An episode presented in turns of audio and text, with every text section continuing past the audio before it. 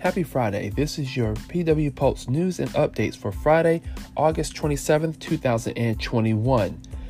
The state board that oversees workplace pandemic safety rules agreed to a slate of revisions on Thursday, approving new language that will allow businesses to follow Center for Disease Control and Prevention guidance in lieu of state regulations.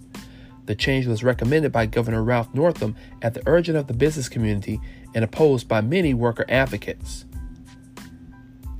Liberty University announced on Thursday it will enact a campus wide quarantine until September 10th as it experiences its highest rate of COVID 19 cases on campus to date. Among students, faculty, and staff, the campus had 159 known active cases as of Wednesday, according to Liberty University's online COVID 19 dashboard. Out of that, 124 cases were among students and 35 were among faculty and staff. Could there be a potential change in the race for the gubernatorial office?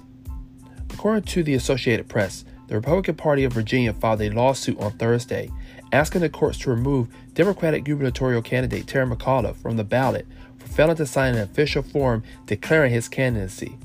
The McAuliffe campaign dismissed the suit as desperate and Trumpian. McAuliffe won a June primary election for the Democratic nomination, but the lawsuit argues that McAuliffe should be disqualified from running in the November general election because of the omission of his signature, a move election experts say is highly unlikely. Some sad news to report. As COVID 19 cases continue to rise, a child from Fairfax County has died of the virus. Northern Virginia's first reported death of a minor from the virus since the pandemic started 17 months ago, public officials, health officials said on Thursday evening.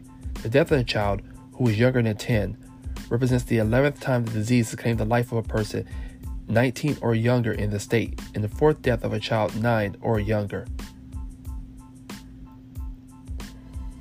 In Virginia, a number of young children who are being hospitalized for ingesting marijuana is growing.